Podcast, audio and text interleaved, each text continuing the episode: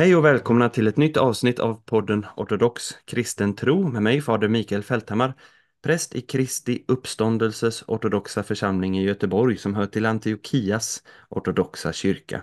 Du hittar oss på www.kristiuppstandelse.se.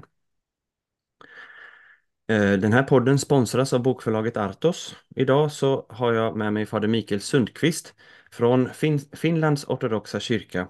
Och där så eh, Eh, har de, där vördar de ett av mina favorithelgon, nämligen den helige fader Johannes av Vallamo.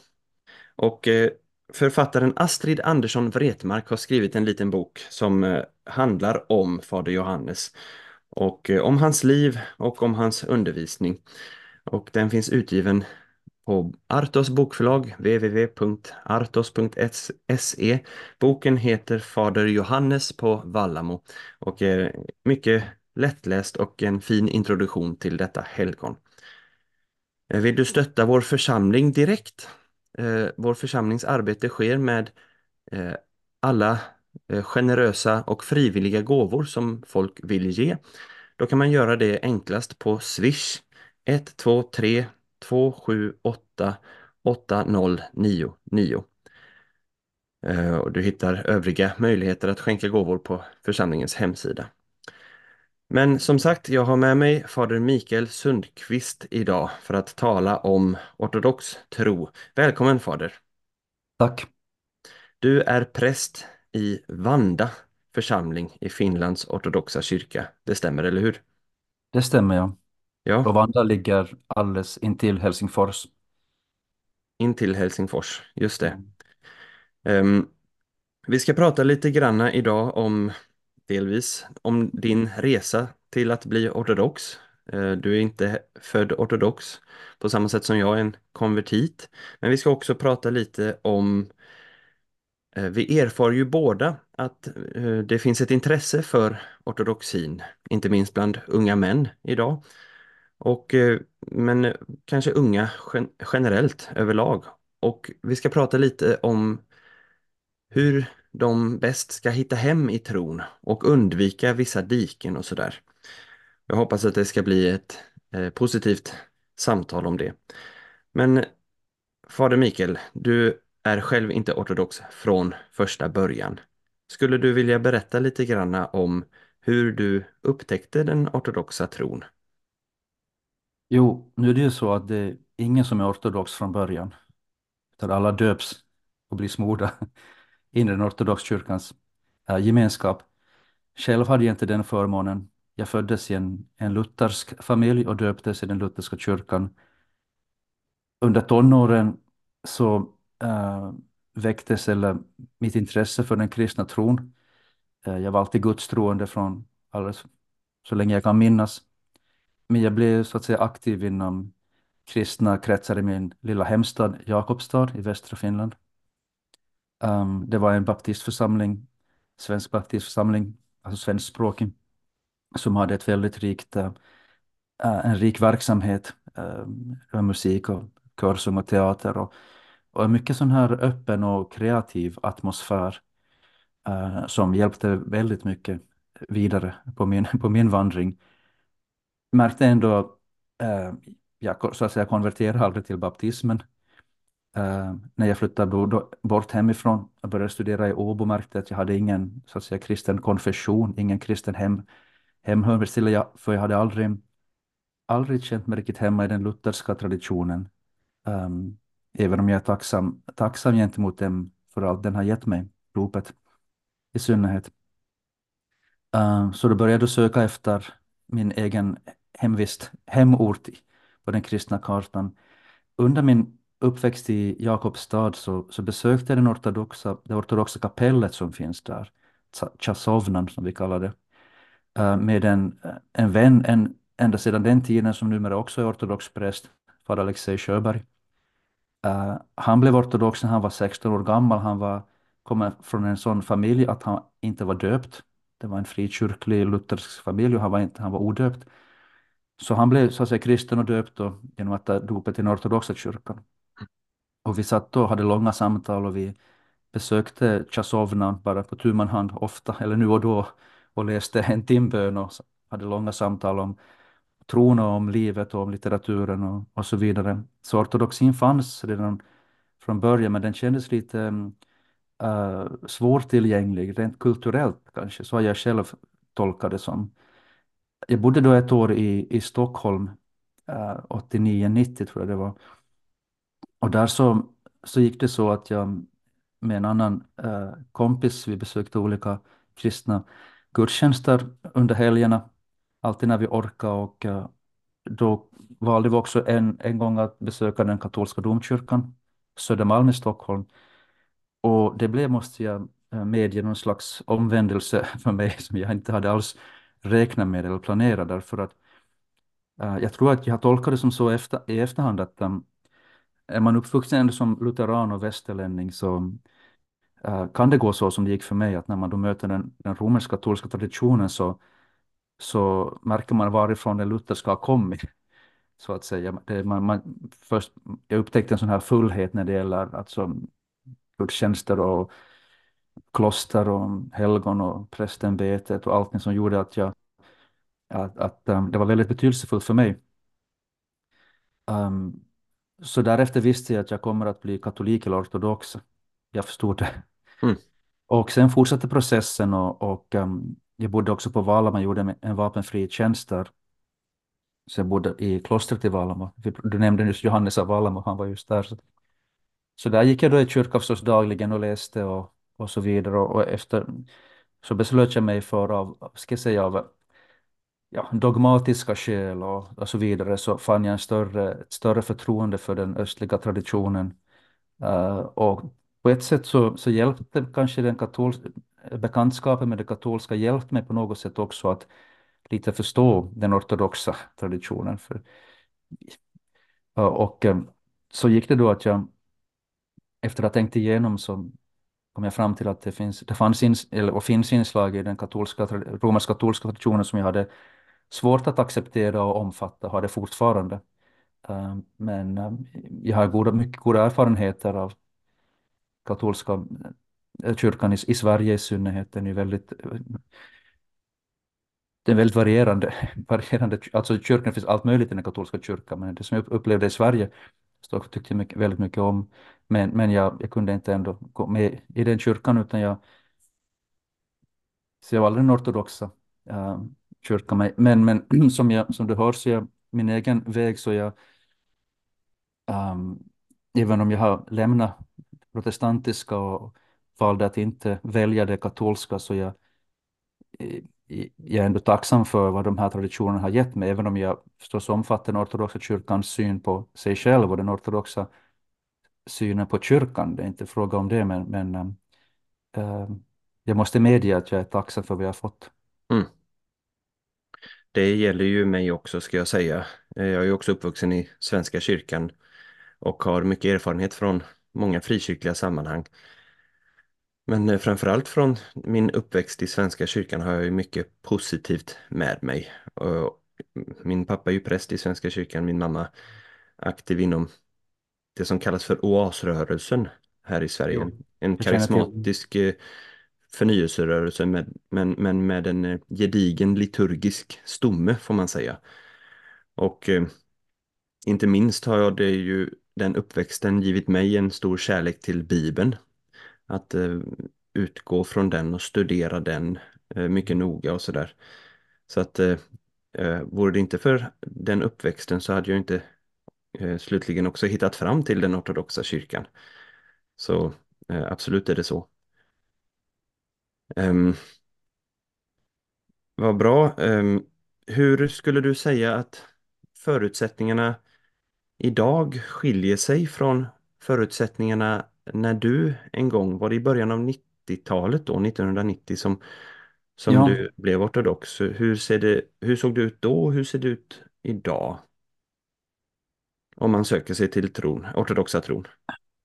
ja, det är en knepig fråga, men, men jag tror då 1991 som jag blev ortodox, men det är ju ja, 30, vad, 33 år sedan, 34 år sedan, att um, tempot var ju ändå uh, lägre på den tiden och, och fanns internet ens på början på 90-talet? Jag minns inte när internet kom. Oj, ja, jag Men fick min första så, mejladress vid slutet av jag 90-talet menar, tror jag. menar idag när man, idag när man, blir, eh, när man försöker söka sig till den ortodoxa kyrkan och eh, få information om den ortodoxa kyrkan, vad den lär och så vidare, så, så går man till nätet och Mm, googlar. Man går in på YouTube och, och hittar en massa lärare som undervisar om ortodox tro. Eh, den möjligheten fanns ju inte i början på 90-talet. Så det var ett, ett lite så långsammare tempo. Uh, man fick istället prata med, med reella fysiska personer om den ortodoxa tron. Man fick besöka kloster och, um, och, och, och bekanta sig med allting. Så det var ju på det sättet så var det, um, ska jag säga, det kanske inte fanns lika mycket att välja mellan. I mitt fall fanns det inte lika många olika ortodoxier att välja mellan. Utan det fanns, det fanns den ortodoxa kyrka som finns än idag i, i Finland och jag hade några vänner och, och så vidare. Så, och så läste jag no, lite böcker och, och gick i kyrka. som uh, det kanske var lite, jag vet inte, kanske lite lättare på det sättet. Att, uh, att för, för idag om man, om man närmar sig den ortodoxa tron så, så hamnar man ju ganska snabbt in i olika slags, jag säga, olika slags läger. mm, Mm. Det finns liberala och det finns uh, konservativa det finns allt möjligt. Och, och i synnerhet också för mig i Finland så var det också lätt på det sättet att här har vi en enda kanonisk kyrka. Det just finns det. två, två församlingar som står under Moskva-patriarkatet.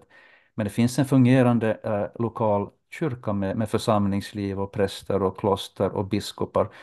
Så läget är ju annorlunda redan i Sverige men också i USA och på andra, andra håll att man får liksom man kan välja den etniska ortodoxa tradition som bäst motsvarar vad jag själv söker.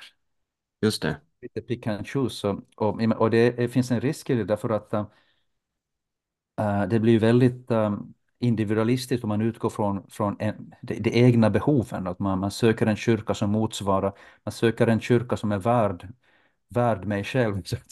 Mm, och mina insikter. Nej, det förstås var lite att ta i kanske, men, men uh, det, jag kan förstå det är mycket svårare då att ska man välja en, en, en rysk eller grekisk eller antiokensk eller rumänsk eller i USA en OCA-församling. Mm, I alla städer finns ju inte alla alternativ, men på många håll finns det nog det.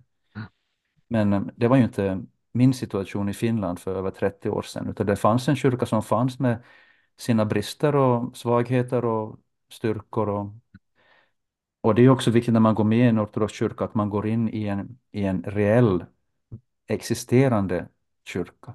ja, Och inte föreställa sig att det finns en ideal kyrka någonstans och den ska jag gå med i, för det finns inga sådana ideala kyrkor. nej, Jag tror att alla, alla lokala ortodoxa traditioner har sina egna problem och sina egna utmaningar. Man måste, absolut. man måste ta, ta det som det är och försöka själv bli en trogen, äh, trogen ortodox och trogen lärjunge och Mm, göra det bästa av situationen. För hur som helst, oberoende av hur kyrkan så att säga ser ut och vilka problem en kyrka kan ha så, så fungerar ju kyrkan. Därför att kyrkan är ju fötts från ovan av, av den heliga ande. exakt. Ja, så därför kan man ju ändå lita på att, um, att allting finns som, som jag behöver, allt, allt som jag behöver för min frälsning finns i en lokal församling. Mm, Problemet är inte lokala församlingar, problemen, problemen ligger någon annanstans om de, den inte duger så att säga. mm. Nej, men det, Eh, det är jätteviktigt det du säger. Först och främst, ni kan ju vara glada där i Finland över att ni har en redan etablerad kyrkostruktur. Eh, det, vår situation i Sverige ser ju annorlunda ut och påminner mer om situationen i USA till exempel eller Storbritannien för den delen. Men vi arbetar på frimodigt med de, under de förutsättningar som vi har. Så um, tackar vi Gud för det. Men eh, jag tänkte på det, en av mina erfarenheter när jag första gången började besöka ortodoxa gudstjänster, det var just att här, här får mitt ego träda tillbaka och här får jag tillbe Gud på ett sätt som, och med ord och med rörelser eh, och en tradition som är utpräglat gudsfokuserad, väldigt, väldigt tydligt. Så det är därför som det, jag brukar påpeka det för människor som söker att du måste först börja komma till gudstjänsten för att det ska inte bli det här individualistiska valet av Eh, Att man väljer någon ortodox subkultur som liksom passar mina preferenser utan tanken är ju att egot ska dö. Och sen ytterligare som präst ibland så kan man eh, uppleva att ja, usch, om inte jag levererar så blir det inget av det här Mm. med kyrkan. Men det är skönt då att komma ihåg det som du sa att allting i kyrkan finns från ovan givet av den heliga ande och det är Kristi kyrka. Det är inte, det är inte fader Mikael Fältamas kyrka eller Nej. någon annan präst eller karismatisk persons kyrka utan det är Kristi kyrka och det är alltid honom som vi liksom söker och eftersträvar när vi är Absolut. medlemmar i kyrkan. Det också det intellektuella egot får också, tycker jag, träda tillbaka. För det finns ju också, jag minns i, i, ur min egen historia, så jag har en sån familjebakgrund som ju är ingen hemlighet, ingen familjehemlighet, men det finns också i min egen familj så finns det eh, vissa baptism. Och jag minns i min ungdom så, så, så fördes eh, samtal just om dopfrågan. Eh, för baptisterna, på den tiden åtminstone i Finland, var väldigt strikta med att, att ett, barn, ett dop som utförs på ett barn så har ingen, ingen större betydelse därför det krävs att man har den här personliga övertygelsen och att dopet är ett uttryck för ett, ett trosavgörande. Och det var då till och från och min farmor var inblandad, inblandad här för hon var, var väldigt lutheran och etc. Så jag, men, men själv så tyckte jag alltid att, att ett, döp, ett dop bör räcka, räcka. Och jag minns bara när, när jag då närmade mig den ortodoxa kyrkan så, så för mig var det bara att, att om Siloan, atoniten, har döpt som barn eller förstår du, Stora helgon är döpt som barn, så om kyrkan har gjort så här så det räcker för mig. Mm, För, för, för att bli ortodox är också att man, inte, att man på något sätt litar på traditionen, att man, man låter det egna, även om det är viktigt att själv ta reda på saker och förstå saker, och man måste också kunna våga tänka kritiskt. Men jag tror också att det är viktigt att man inser att, att man går in i en tradition som är så mycket större än vad man själv är och att man kan lita på den traditionen.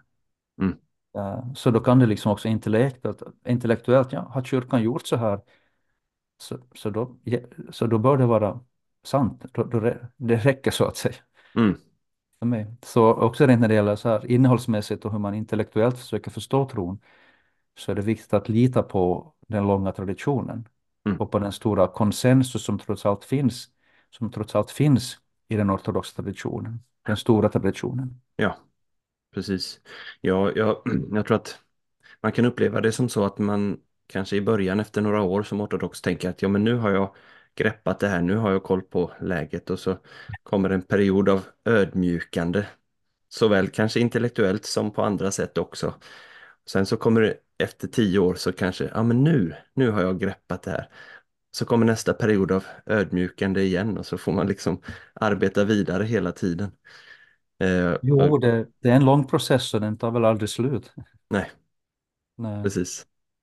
Men, eh, men visst, det, det, jag tror man, de flesta som, kom, som konverterar, som blir ortodoxa, som, eh, i- kanske då i synnerhet unga män, kan vara ganska, ganska ivriga i början, ganska hårda i början och ganska idealistiska i början. Och det är väl viktigt och det hör till åldern också. Man måste ändå, ha- det måste finnas klara konturer och så vidare. Men man märker sen i praktiken att utan att, att överge kyrkans tro eller kyrkans äh, ska jag säga, sätt att leva och ideal så märker man ändå man, med, med åldern så, så, så, så mognar ju människor om de, om de står kvar i kyrkan och, och ja, blir mera, mera realistiska.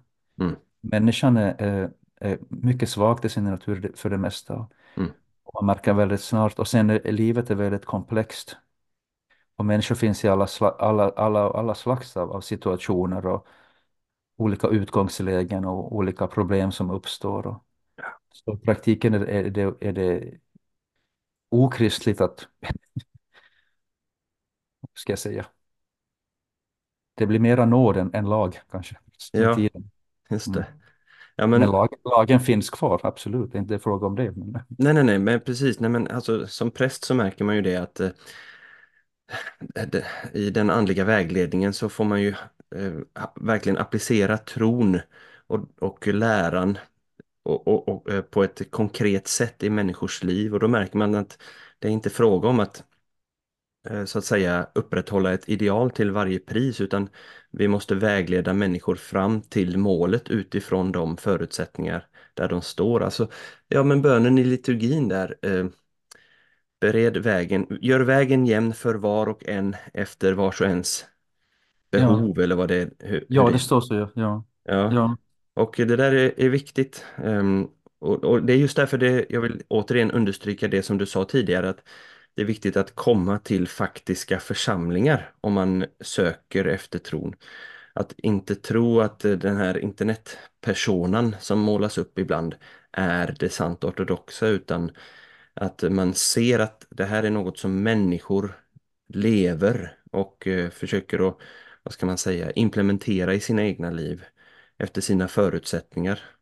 Ja, Och Det tycker jag också är väldigt en styrka med den ortodoxa traditionen också, det att, um, att det finns en sån här um, flexibilitet och, i, i synen på, uh, på, på kyrkans praxis och disciplin och så vidare. Att, uh, som jag har förstått det, om inte jag har missförstått alltihopa, det är att det viktiga i pastoralt arbete är att, att få personen att gå åt, i rätt riktning, åt rätt håll. Mm. Det är det viktiga. Mm. Uh, så, och, och liksom stödja personen uh, under vägen så, så att han eller hon kan gå, vi, gå vidare och, uh, och liksom bättre anpassa sitt liv i enlighet med kyrkans tradition. Mm. Men, man måste, men, men det är ju må, i många fall så att man, att allra, jag menar vi själva också, så vi är ju inte där heller, utan det är en sån här process där man, det viktiga är inte att man uppfyller exakt alla krav precis genast. Utan att, att, man, man kom, att man ger sig iväg på en resa mot Kristi, alltså till Kristus. Alltså man, det är ju frågan om, en, om, att, att bli frälst, att, att, uh, att bli helad som människa. Ja. Mm. Ja, det är omvändelsen, det är inte någonting som bara sker vid ett tillfälle och sen är saken klar och man är färdig. Nej, nej. Eh, Utan det är någonting som är kontinuerligt, Ja, dagligen och så ja, vidare. många gånger varje dag. Ja, precis. Precis. Ja, det Ja, nej, men ständig, ständig kamp. Ja, exakt. Mm. Uh, Johannes av Vallamo har ett citat som är ett av mina favoritcitat och det är Lita inte på dig själv förrän du vilar i din kista. Och det, han sammanfattar väl den andliga kampen där ganska så bra. Jo, han är, Johannes är bra. Han är Han är fin, han är mycket mild i mycket sin. Ja, vägledning och mycket förstående för människors svagheter och så. jo, Jag det är han. Ja. Förlåt. Jo, verkligen, det är han. Ja. Ja. Jag läste eh, Äldste Emilianos av Simon och Petra, en av vår Mm. tids moderna grekiska andliga fäder, som är Mm. mycket uppskattad av många. Jo, Och eh, han talar om just eh, uthålligheten i kampen och, och, och gör väl så att säga en distinktion mellan Petrus och Judas, där båda förråder Jesus men den ene drabbas av total hopplöshet egentligen. Och eh, äldste Emilianos varnar för den här hopplösheten. Att eh, om, om vi syndar gång på gång samma saker och vi tröttnar på oss själva och hur ska jag ens kunna gå, komma till bikten till min biktfar? Jag, bara, jag tycker det är pinsamt med samma sak igen och så vidare. Men om vi låter det missmodet och den hopplösheten segra i våra hjärtan, då har vi liksom, då kommer snart omvändelsen att upphöra. Så äldste Emiliano säger det att till och med när du vägrar låta den, det missmodet drabba dig, då, eh, då tar du strid mot den onde och lever i omvändelsen. Fastän du knappt ens förmår sluta med din synd. Så att det där tycker jag är hoppfulla ord också i den andliga kampen. jo, absolut. Och man måste ju lära sig att leva i en, en ständig uh, spänning, så att säga. Man måste på något sätt, det hör också till när man mognar som kristen och som ortodox, att man, uh, att man lär sig att, att leva i den här spänningen mellan, mellan ideal och, och, um, och, och den, den fallna verkligheten. Och, och det kan ju faktiskt ske, för det brukar man ju också säga väl att om det sker uh, ett framskridande så att säga, så är det ju ingenting man märker själv. Det är också det lite konstiga och lite motsägelsefulla, för det är också utmärkande för, för helgonen och för de heliga att de själva verkar inte ha märkt någonting, utan de tycker bara att de blir bara värre och värre. Jag minns, jag minns Porfirios uh, av Kafka Livia, uh, det brev som han lämnade efter sig när han dog. Uh, när man läser först den här boken, jag vet inte om det finns på, på svenska, den, den, på engelska heter det Wounded by Love.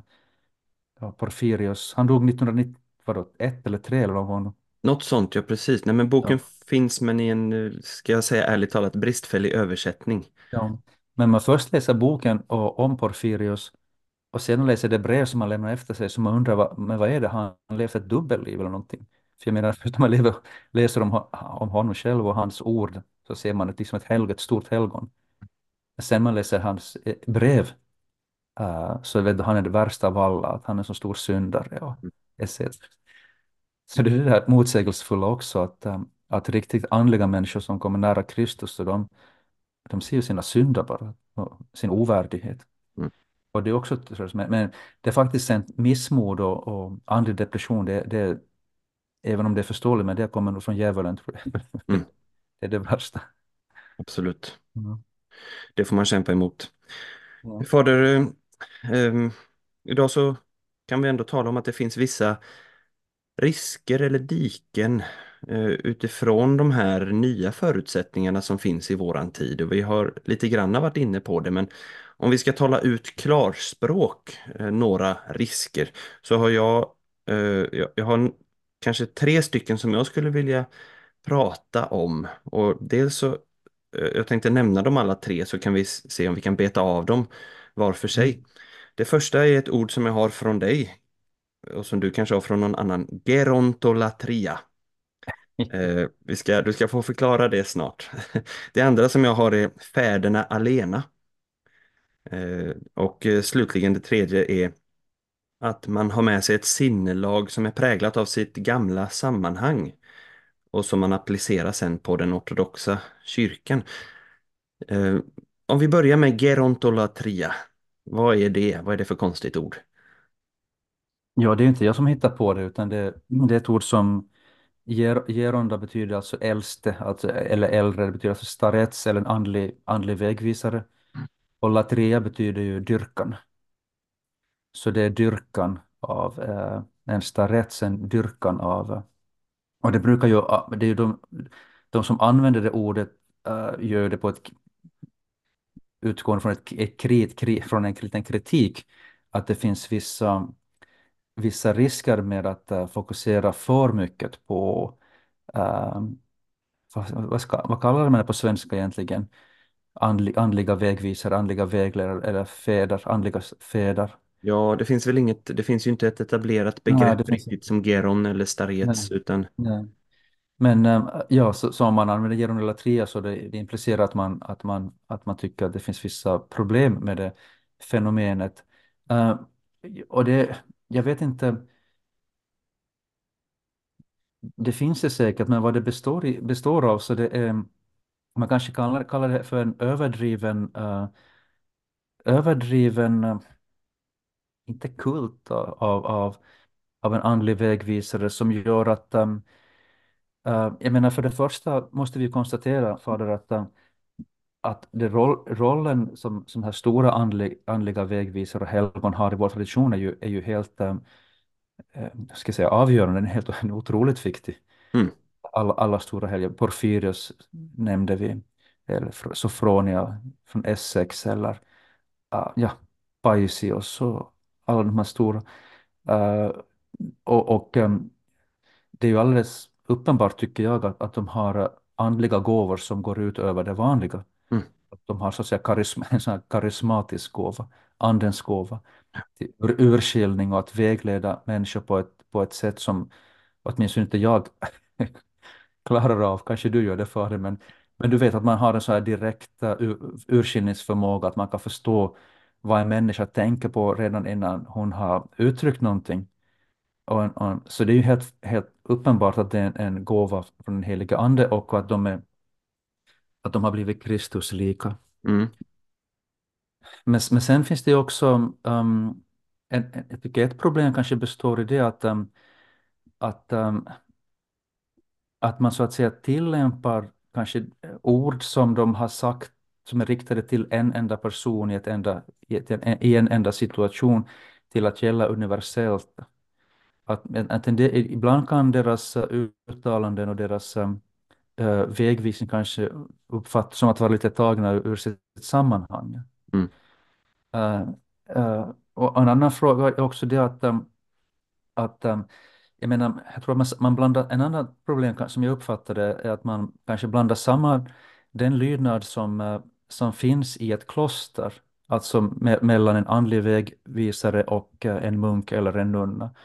Och där, där ger ju liksom munken eller nunnan har ju liksom av fri vilja gett upp sin egen, alltså, öv, alltså övergett sin egen vilja. Mm. Och har en, en, en mycket långtgående lydnad gentemot sin andlige fader. Ja, det är väl ett av de tre eh, grundläggande Ja. klosterlöftena, fattigdom, kyskhet och lydnad. Jo, uh, men det gäller ju inte oss som lever i världen om vi ska vara Åtminstone inte, menar fader Johannes av Alma, han var ganska tydlig med det, att det gäller inte de som gäller i världen. Mm. Och det gör också det att, att eh, bland, man kan då tycka att bland vissa ortodoxa kristna att de, de överger liksom sin egen kritiska, ur, egen kritiska urskiljningsförmåga och sin egen rätt att tänka igenom saker och, och antar ett ganska smalt perspektiv, att vad helst en en, uppfatt, en, en andlig vägledare eller som uppfattas som att, att fungera som en starets säger. Så det gäller helt oberoende av uh, vad man själv tycker eller tänker. Och det blev ju tydligt, den frågan uppstod ju uh, i två exempel. Uh, en, en fråga gäller frågan om dop, dopet för konvertiter. Ska man döpa också sådana konvertiter i den ortodoxa kyrkan som, som har mottagit ett dop i en annan kristen tradition eller inte. Och um, där, där gav faktiskt uh, biskoparna här i Finland uh, eh, publicera ett herdebrev i senaste november. Därför där hade vi också, för vi, vi, vi, vi följer den här gamla traditionen som är också kanoniskt väl etablerad från andra, andra ekumeniska konciliet och, och så vidare, att man, om dopet har utförts med vatten i den treeniges namn och det är en kristen, alltså en en, en kyrklig gemenskap som, som, är, som är kristen, alltså mm. som tror på att Kristi gudomlighet och mänsklighet och därför tre, att Gud är treenig etc. Mm. Så upprepar man inte dopet, för även om det har skett utanför kyrkan så, så upprepas det inte. Mm. Och det här har ifrågasatts då av vissa i vår kyrka här i Finland och, och det finns vissa som har åkt till Grekland för att få äh, döpa om sig och och, och liksom, då, har man inte, då har man gått förbi inte bara den egna lokala prästen utan man har gått, man har gått förbi den egna, egna biskopen och de egna biskoparna mm. och istället lyssna på någon starets eller någon geronda, kanske från, på Atos eller någon annanstans. Uh, så det, det leder till pastorala problem och också andliga problem. Um, så på något sätt um, ett annat exempel är ju när vi hade pandemin. Jag menar, jag vet att, eh, att man kan, ha, man kan ha, vara kritiska mot vaccinationsprogrammet. Jag menar, jag har inget emot att man, att man är av olika uppfattningar och kritiserar saker. Mm. Men jag tycker det inte räcker som, eh, som grund för att låta bli att ta vaccination om någon en enskild munk säger det någonstans. Mm. Förstås, ett kloster om den egna biskoparna säger, och också våra patriarker, de sa nästan alla att gå och ta vaccinationer så att folk inte dör. Mm, mm. Och, och också, inte bara egna biskoparna, också lä läkarvetenskapen, att det finns en sån här misstänksamhet och en, en, en liksom här, lite tendens till att se konspirationer och, och någonting dolt mm. överallt. Uh, så som jag uppfattar det så finns det vissa risker för just med en lite överdriven uh, lydnad gentemot staretser om man bor i världen. Mm. Och också att man, och, och, en annan fråga om jag får fortsätta, Absolut. det är det att um, om vi ser till den ortodoxa traditionen så det är helt klart att det finns ett, um, ett inslag av sån här karismatisk kunskap om Gud. Uh, med exempel i striden mellan uh, Palamas och Varlam på 1300-talet så finns det sådana inslag. Åtminstone får man det att även om Palamas använde sig också av aristotelisk logik när han, när han um, utvecklar sin egen teologi så finns det ett väldigt starkt inslag av att, att, att kunskapen om Gud är, är, är reell och faktisk och möjlig, men den är så att säga går utöver det vi kan förstå. Mm. Vi kan inte greppa Gud. Um, så, så det finns ju det inslaget i vår tradition. Um, och, uh, men uh, också när det gäller då staretsar och gerondas, så de har också en sån här uh, direkt erfarenhet av Gud um, som jag absolut inte ifrågasätter alls. Men, men det betyder ju inte liksom att de har direkt kunskap om allt i denna värld. Förstår du vad jag menar? Att, att det, Ja, absolut. Alltså en geronda kan ha, vi kan, vi kan vårda en geronda för att vara Kristuslik, att be om hans förböner och om han dör kan vi be om hans förböner fortfarande och vårda hans reliker. Men det betyder inte att en sån, um, att han haft ofelbar kunskap om allt i denna värld. Mm. Till exempel om vaccination eller... och jag menar, när det gäller dopfrågan så vet vi ju att um, till exempel Basileus den store i öst och Kiprianus av Kartago i, i väst, de förordar ju dop av, av, um, av schismatiker. Men i både öst och väst så beslöt koncilierna annorlunda. Kiprianus, Kiprianus fall som efter honom så, så var det följande eh, lokala kyrkomöten som, som helt enkelt förkastade hans syn på dop. Mm. Och, mot, och antog att nej, det här är en ny tradition, att vi döper inte om. Och också i öst, så efter Basileus dog 379 och 381 så samlades det andra konciliet, stora ekumeniska konciliet, som beslöt egentligen tvärt emot vad den store Basileus hade ansett. Mm. Så det betyder liksom att också stora helgon um, ja, är det så starkt säkert att de kan ha haft fel i vissa saker. Men det är inte så enkelt att bara det att om man, har, om man är så att säga upp, upplyst så, eller blivit Kristuslik, att man, um, att man har direkt tillgång till, till korrekt och ofelbar kunskap om alla detaljer. Mm. Jag leder tror till och med att eh, helige Basileus den store, Mm. eh, om jag inte minns alldeles fel, men jag tror att han har sagt något i stil med att ja, detta är min åsikt, men om kyrkan beslutar något annorlunda eller så, Jo, så, han sa, jo, jo, så han sa, underordnar jag mig det. jo. Något i stil med det. Det finns ju också, um, det, det finns, jag har bara läst det här indirekta i, i, av en författare som heter Theodoros, eller Theodor Stylianopoulos. Han är en grekisk-amerikansk uh, ortodox präst och, och eh, profess, tidigare professor i, i Holy Cross, Boston. Han kritiserar en annan grekisk teolog som inte längre lever, som Yannis Romanides, Mm.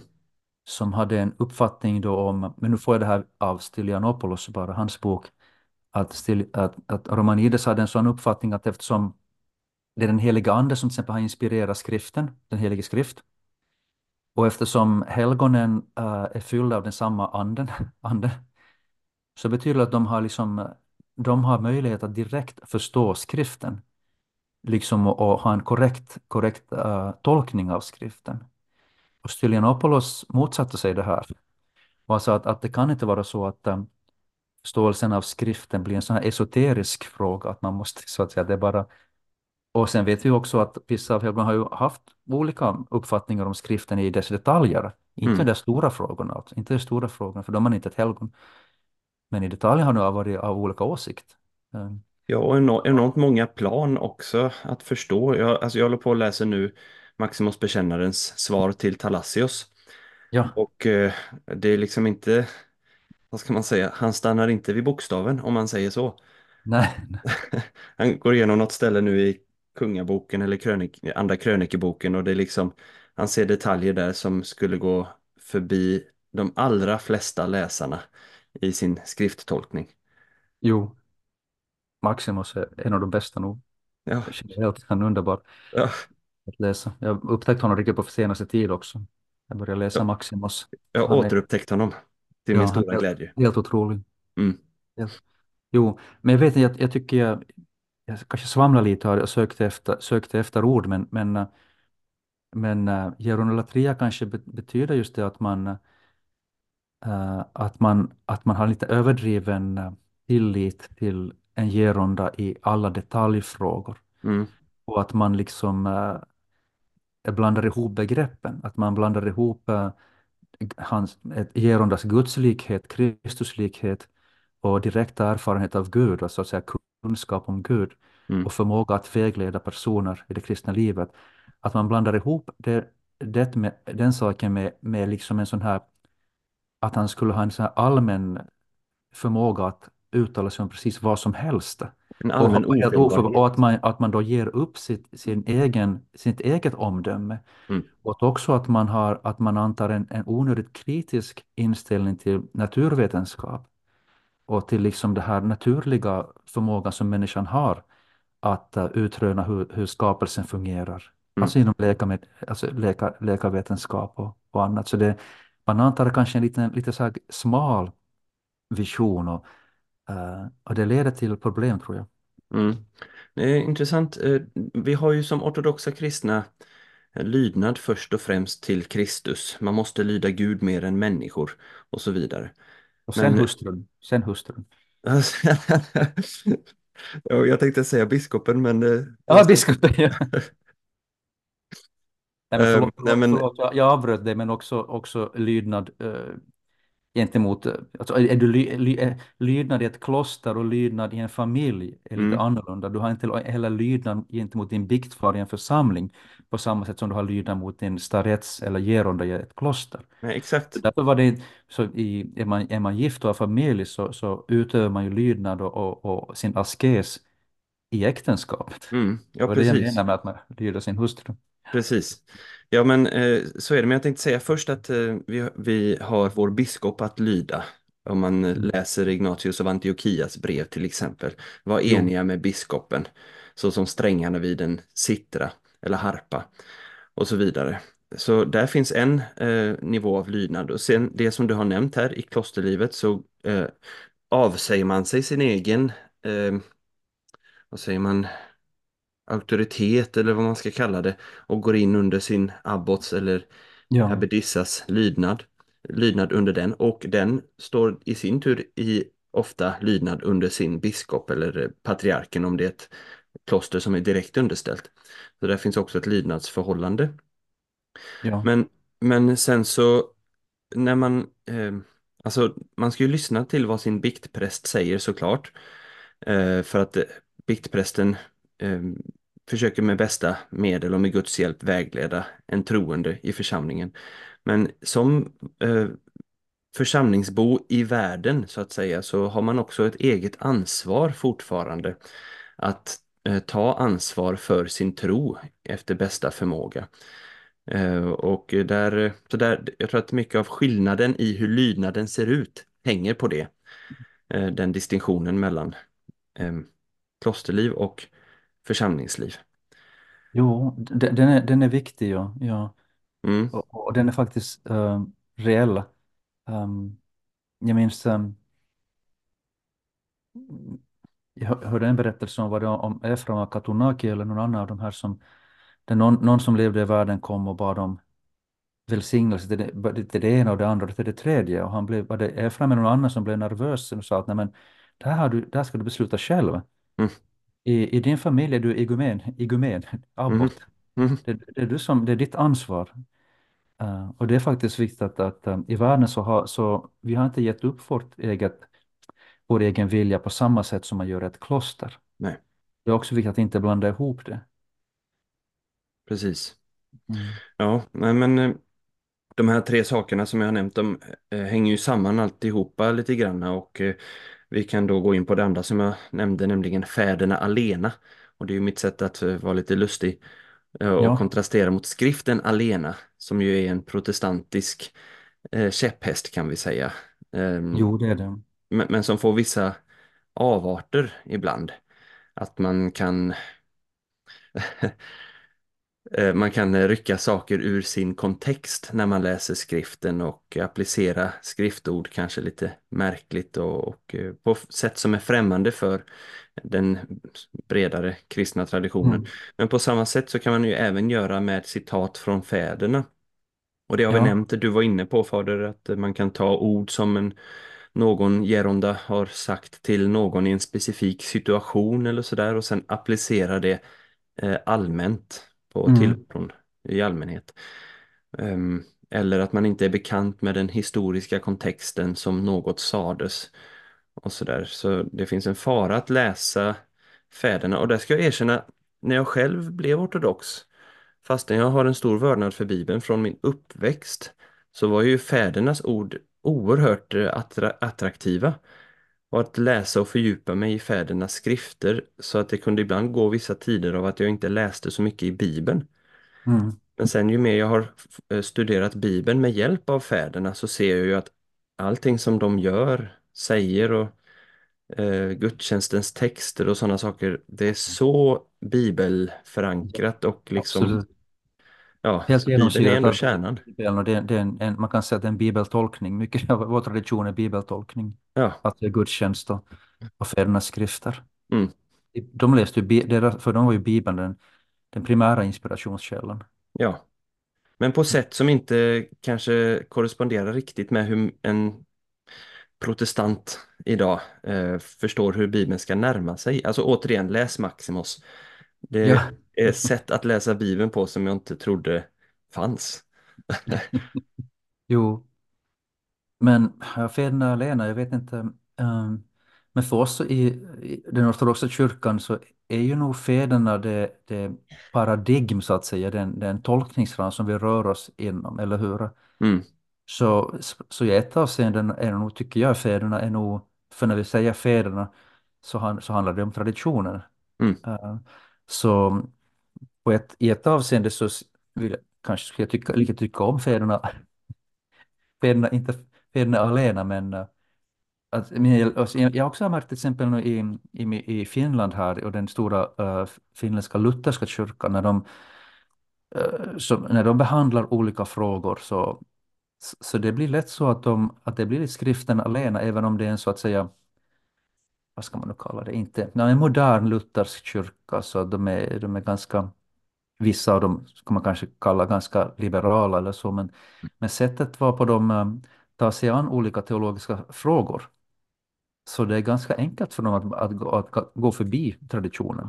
mm, De går direkt till skriften faktiskt, så det är väldigt långt skriften alena fortfarande också en modern luthersk kyrka.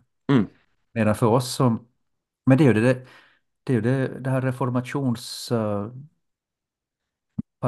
är ju det att man, eh, att man går direkt till skriften, att man går, att man i ett avseende på något sätt överger traditionens auktoritet och, och går mm, direkt till skriften.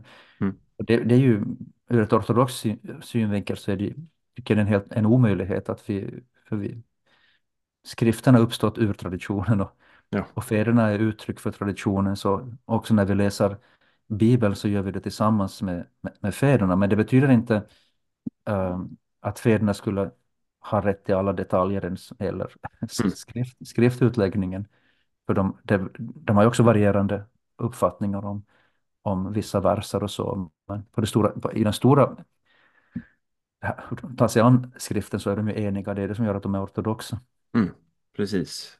Mm. Nej, men det, eh, alltså det är just alena då att om man närmar sig fäderna så som vissa protestanter närmar sig Bibeln och rycker saker ur sitt sammanhang och eh, Mm. bara hämtar in sådant som stämmer överens med ens egen eh, redan etablerade ståndpunkt så blir Mm. det ett problem. Då använder man fäderna istället för vägvisare och eh, led, ledare och lärare i sitt eget liv så använder man dem som slagträn i diverse debatter och gärna i kombination med det här som vi talade om inledningsvis om ortodoxa subkulturer. Men det är helt, du har ju eh, helt rätt såklart att fäderna är ju eh, det är, att, att älska dem är att älska traditionen också. Och den heliga ande har arbetat genom dem. Men då tycker jag hellre att man ska marinera sig i fäderna och Ja, eh, lära sig hur de olika talar på olika sätt genom olika språk. Alltså du har Gregorius teologen som talar i sina teologiska tal. Du har eh, Symeon teologen med sina, eller Efraim Syrien med sina hymner. Du har någon som talar mera mm. exegetiskt och så vidare. Så det finns många ehm, som, som använder olika språk och eh, ja, så att säga bidrar med Kanske fäderna alena blir också ett problem om man, om man använder um, lösryckta ord uh, från fäderna och, och använder de orden mot kyrkan idag. mm, Eh, eller till exempel en, som en sån kanonisk föreskrift så att man ska inte be tillsammans med schismatiker. Mm. Det finns en sån kanonisk för någonstans, eller hur? Ja. Kan, kanon är också fädernas. Um, och så använder man det mot uh, ortodoxkyrkans uh, engagemang i den moderna ekumeniska rörelsen. Um, och, man använder det som ett argument för att man ska helt dra sig ur all kontakt med, med andra kristna. Mm. Så då kan man använda ett lösryckt citat uh, så att säga mot de egna biskoparna. Mm. Så det blir också problematiskt att, att, um, att också när det gäller fäderna och deras ord, då, så man måste ju nu kontextualisera dem också. Och man måste också uh, försöka förstå vilken kontext vi har idag och varför kyrkan gör som hon gör idag. Ja, ja det finns, det finns risker. Mm. Ja, och det hänger väl i sin tur samman med det tredje kanske som eh, jag ville nämna, nämligen att man tar med sig, man blir ortodox och det tar ändå ganska lång tid att bli ortodox. Det tar kanske minst ett år eh, under vilket man går i, i lärdom och, eller åtminstone hos oss, går i lärdom, går till gudstjänster och bekanta sig noga med tron innan man slutligen tas upp då i kyrkans gemenskap genom sakramenten.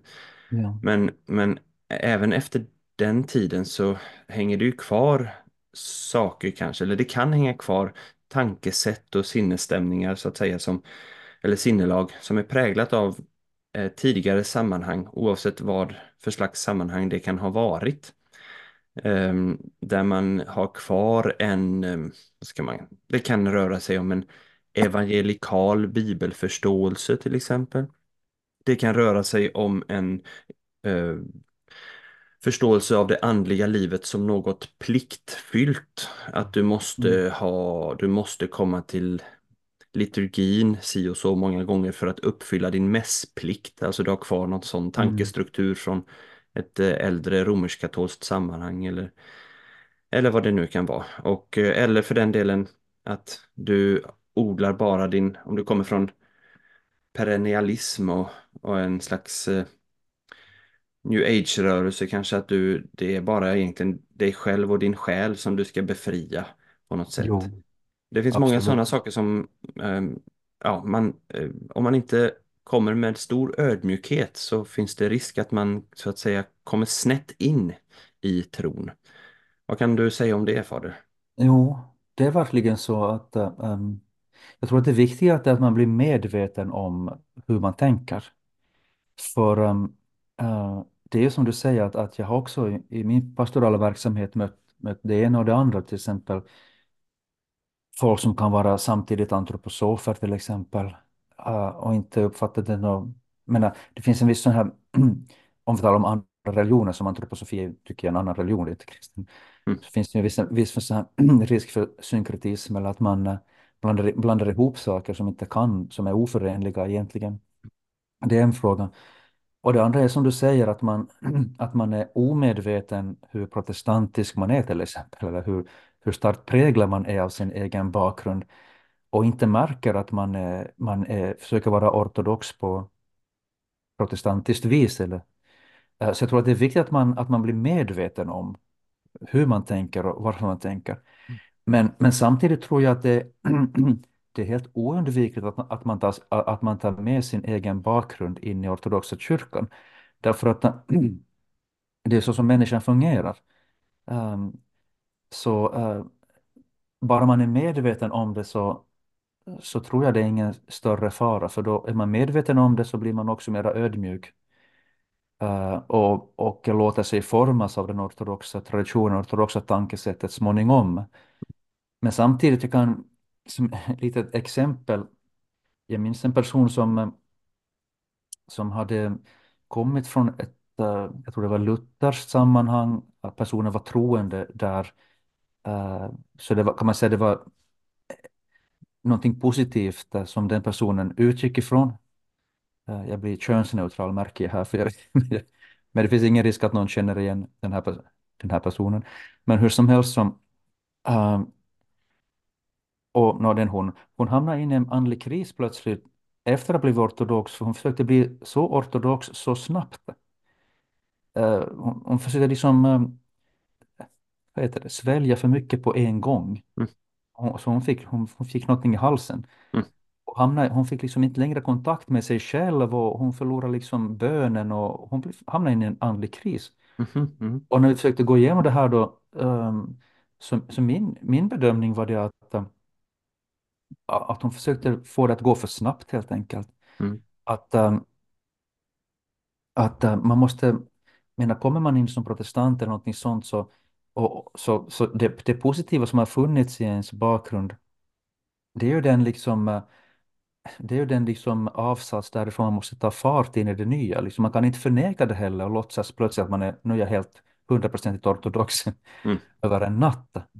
Utan man måste ju ändå liksom på något sätt bejaka också att jag har en luthersk bakgrund eller en evangelikal bakgrund eller en katolsk bakgrund. Och det, är där, det är min utgångspunkt och det finns något positivt i det. Jag kan inte förneka det positiva som har funnits där. Och på något sätt måste man vara medveten om, att, om det och, och bejaka det varifrån man har kommit för att inte liksom tappa kontakten med sig själv på något sätt eller inte hamna in i någon slags neur andlig neuros. mm, Men sedan då bejaka det, vara medveten om det, men sedan låta sig småningom formas av det ortodoxa eh, sättet att, att tänka, det ortodoxa sättet att be på och så vidare. Men det, det kan ju ta flera år, mm. eller det tar flera år. Så i praktiken blir ju folk ortodoxa, även om du pratar om ett år, eh, som är, vilket är ungefär vad vi, vad vi förutsätter här i Finland också. Men det är väldigt kort tid egentligen. Ja, Att, um, så man måste in, inse att när man blir ortodox efter ett år, om man blir det, så då har man nog inte ännu antagit ortodox. Man kanske har gjort det på ett ytligt sätt, men i de flesta fall, det finns ju ja, undantag. Men, men på något sätt så är det lite kluvet det här med att ta in det gamla in i det ortodoxa, därför att man måste undvika det och vara medveten om det i många fall. Men samtidigt tror jag att man måste på något sätt bejaka det också. För det är det språngbräda som man liksom tar fart ifrån. just det. Om man helt förnekar det och klipper av de banden så, så hamnar man i obalans. Det kan vara så kanske att vissa människor behöver klippa väldigt tydligt om man har varit i ett sammanhang där man har blivit utsatt för andliga övergrepp och missbruk och sådär.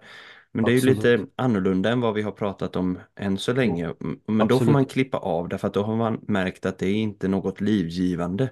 Nej, men vad jag försökte säga det var det om man har positiva Ja, erfarenheter. precis, just det. Och Jag det sa menar, du också fader, så jag ska inte något just om man har liksom positiva erfarenheter av, av, av tro, Mm, eh, av Guds tro, man, av tro på Kristus, man har positiva erfarenheter av att läsa Bibeln, man har positiva erfarenheter av att läsa bön.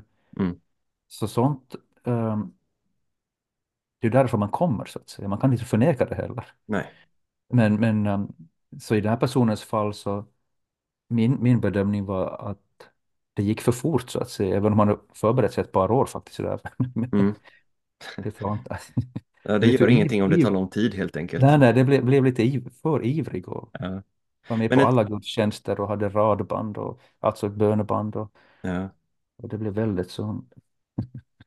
Det är svårt Det, för att eh, det är samtidigt så blir man ju glad när människor är så ivriga och, och längtar efter tro. Men det absolut. att samtidigt vårda den ivern men också liksom vägleda det rätt så att det, så att det blir så bra som möjligt. Jag tänker särskilt, nu närmar vi oss eh, här stora fastan. Ni befinner er redan i den i, i fin, finska ortodoxa kyrkan. Jo, vi är unika. Ja, men där, där är det ju ett typiskt sånt tillfälle då man tänker att nu är jag ortodox. Då ska jag till punkt och pricka uppfylla de ortodoxa fastekraven eller föreskrifterna. Mm. Och så tar man i så att man spricker och eh, kraschlandar ganska Jo, snabbt. jo, Om inte till det yttre så i alla fall till det inre. Och, och, men, och då förstår man inte vad fastans syfte är. Det är inte därför att du ska vara en bra ortodox och kunna visa upp det sen för Sankte Per vid Mm. himmelsporten. Nej. Utan den, det, jag hörde en ortodox präst säga faktiskt att fastan är designad för att du ska misslyckas. Ja, Och du ska misslyckas för att du ska bli ödmjuk. jo. Eh, Och det ligger demo- någonting i det. Demonerna äter ingenting, de fastar. Exakt. Jo. Det, det kan vara en andlig katastrof att lyckas i fasten. Ja, ja, precis. Precis.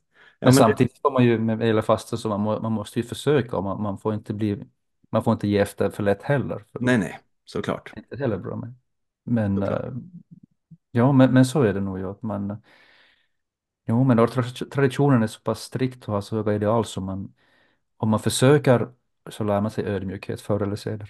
Mm. Ja, exakt. Och det är ju bra. Om inte förr så när man vilar i sin kista i alla fall. Ja, senast då. Um, Fader, Helst vi. Mm. vi ska strax eh, avsluta här. Vi har berört lite granna bara relationen mellan karismatisk teologi och akademisk teologi. Vi, eh, jag vet inte, vill du säga något mer om det? Ja, det är ju ett väldigt stort ämne. Ja, vi kanske får eh, vänta med det Ja. till någon annan, vid Men något eh, tidpunkt. vad, vad det handlar om, bara för att väcka liksom, eh, den frågan, Ja, det är ju det att vilken roll har, vilken roll har människans förnuft inom teologin? Att hur långt kan vi använda vårt eget förnuft och förstå saker? Och, och, och där handlar det om saker som vi inte kan uttrycka mm, så det är ju också, för det finns ju också en viss spänning gentemot eh, universitetsteologi och vilken roll den har i relation då till tron och den här mera direkta gudserfarenheten. Men, men det är ett väldigt stort ämne så jag, jag vet inte. väldigt stort. Vi får kanske återkomma till det, men det är också väldigt intressant därför att det hänger samman med hur vi som västerlänningar definierar sanning och kunskap. Och det kan ibland krocka med ett eh, ortodoxt synsätt. Absolut, och det har också lite att göra med, eh, med det vi pratar om, den här gerondo, gerondolatria.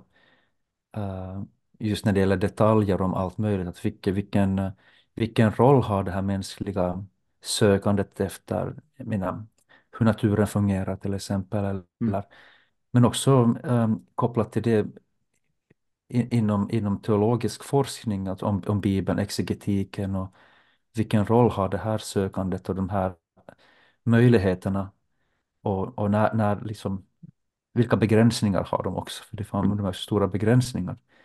Men på något sätt måste man, i synnerhet som västerlänning idag, man måste på något sätt kunna äh, förena de här två sätten att, att närma sig teologi på. För annars så blir man äh, relativist och kanske ateist eller, mm. eller så blir man äh, för- eller så, så blir man i, äh, jag tycker inte om ordet fundamentalist för det används som ett slagord mot folk som, Just det. som inte är fundamentalister heller. Men, men det blir lätt så att man, äh, och det har att göra kanske med erodolatria, att de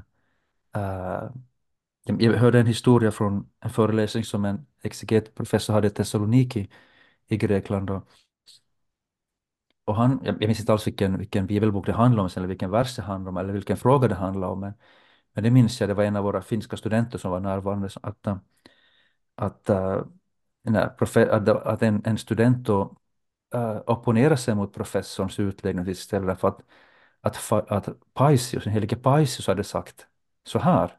Mm, Och professorn sa, men, men Paisius, han hade gått två år i folkskola, vet du. Att Vad kan Paisius förstå av det här? Och då sa studenten, ja men han var ett helgon. Ett helgon. Och då var liksom saken avklarad. Och mm. nu vet jag inte vad det handlar om, jag är intresserad vad det, vad det handlar om, men det var ju ett, också ett exempel på när, när liksom akademisk teologi och karismatisk krockar, att har du den heliga Paisius ofelbar och exakt Just det. om det, eller, eller kan en teologiprofessor som äh, forskar i, i bakgrunder och historiska kontexter och så vidare. Ja. Men som Det sagt, var det är svårt och, ö- ett ämne och det övergår lite mitt, mitt förstånd och alltihopa, hela ämnet. Så det är lika bra vi lämnar det därhen. därhen. Ja, men det var en bra liten eh, frågan väcktes. Men man kan ju säga att det finns ju stora hel helgon som inte har gått så mycket mer än två år i folkskola. Även Johannes av Alamo har ju inte någon längre utbildning så sett, men ändå en djup insikt i människans hjärta. Absolut. Samtidigt så vi nämnde Gregorius Palamas och eh, vi, det finns många andra fäder som har fått sin tids bästa och högsta utbildning, eller metropolit Filaret av Moskva till exempel. Kunniga i, i många ämnen, men som ändå lyckas eh, Ja, förena så att säga både karismatisk och akademisk teologi eller kunskap och, och, och balansera dem på ett sunt sätt i sina liv. men i fädernas fall, de gamla, Palamas fall och så, som kyrkan hade ju ingen egen, egen utbildning Alltså det fanns ju, de, de fick den här gamla klassiska utbildningen om jag förstått det rätt. Att de läste alltså hedna, hedna filosofer och Mm, Homeros och alltihopa. Det var det, på det sättet så blev de bildade. mm, Det hjälpte dem. Jag tror det George Florovsky som säger någonstans det var fädernas vishet också att på 300-talet som, som hjälpte kyrkan att komma vidare. mm, Så om, om vi inte antar utmaningen av, att säga, vetenskapligt tänkande i vår tid så, så tror jag det, att det försvagar kyrkans mission, att försva, försvagar kyrkans vittnesbörd att tala om, om sanningen som är mm. Kristus.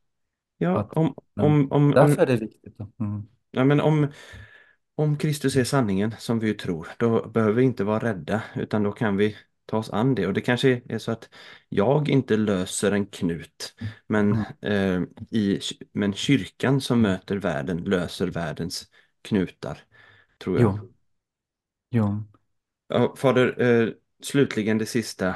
Om du fick ge ett kort råd till människor som intresserar sig för tron. Alltså jag har många som lyssnar på den här podcasten som har kommit alldeles nyligen och upptäckt ortodox kristen tro. Och kanske bor långt ifrån en kyrka eller som ja, kommer från alla möjliga olika slags bakgrund. Eh, Har du något ord till uppmuntran eller råd till en sådan människa? Ja, jag är ingen gerond. Så jag har inget som... Men jag, nej, vi har ju, vi har ju berört det under vårt samtal flera gånger. Jag tror att det viktigaste är att ta kontakt med en lokal präst, en lokal församling och sedan låta den prästen och den församlingen vara själva utgångspunkten och, och väg, väg, det vägledande. Mm, Um, jag tror att det är det viktigaste och att man um, oberoende av om den prästen eller den församlingen har svagheter, brister, så tror jag man ska vara, man ska börja med det och vara, och vara lydig mot, mot den konkreta församling och den konkreta präst som finns i, i din närhet, även om det ligger på två timmars avstånd. mm, Jag tror det är det viktigaste, att man har kontakt med det, med det reella, med, det, med en faktisk församling. För vi pratar ju om Kristi kropp, ingenting mindre än Kristi kropp, mm, där anden är verksam. Så att jag tror att det är ett mycket bättre utgångsläge att börja med en, en faktisk, en reell församling och en, en faktisk och reell prä- präst, oberoende av de brister den prästen kan ha, andligen eller pastoralt eller intellektuellt. mm, Och visa ödmjukhet och lydnad och trohet mot den prästen och den församlingen. Sedan kan man fortsätta ut i världen, för man kanske flyttar eller så. Men eh, på det här sättet tror jag man kommer rätt in i den ortodoxa tron. mm. Amen. Tack så mycket. Det håller jag helt och hållet med om. Stort tack till dig, Fader Mikael, för att du ville vara med i detta avsnittet. Tack för att du bjöd in mig. Ja, och om du som lyssnar har några frågor så eh, går det alltid bra att skriva till mig på mikael.falthammar@gmail.com. Eh, Jag tackar för er tid och uppmärksamhet och jag önskar er alla Guds välsignelse tills vi hörs igen.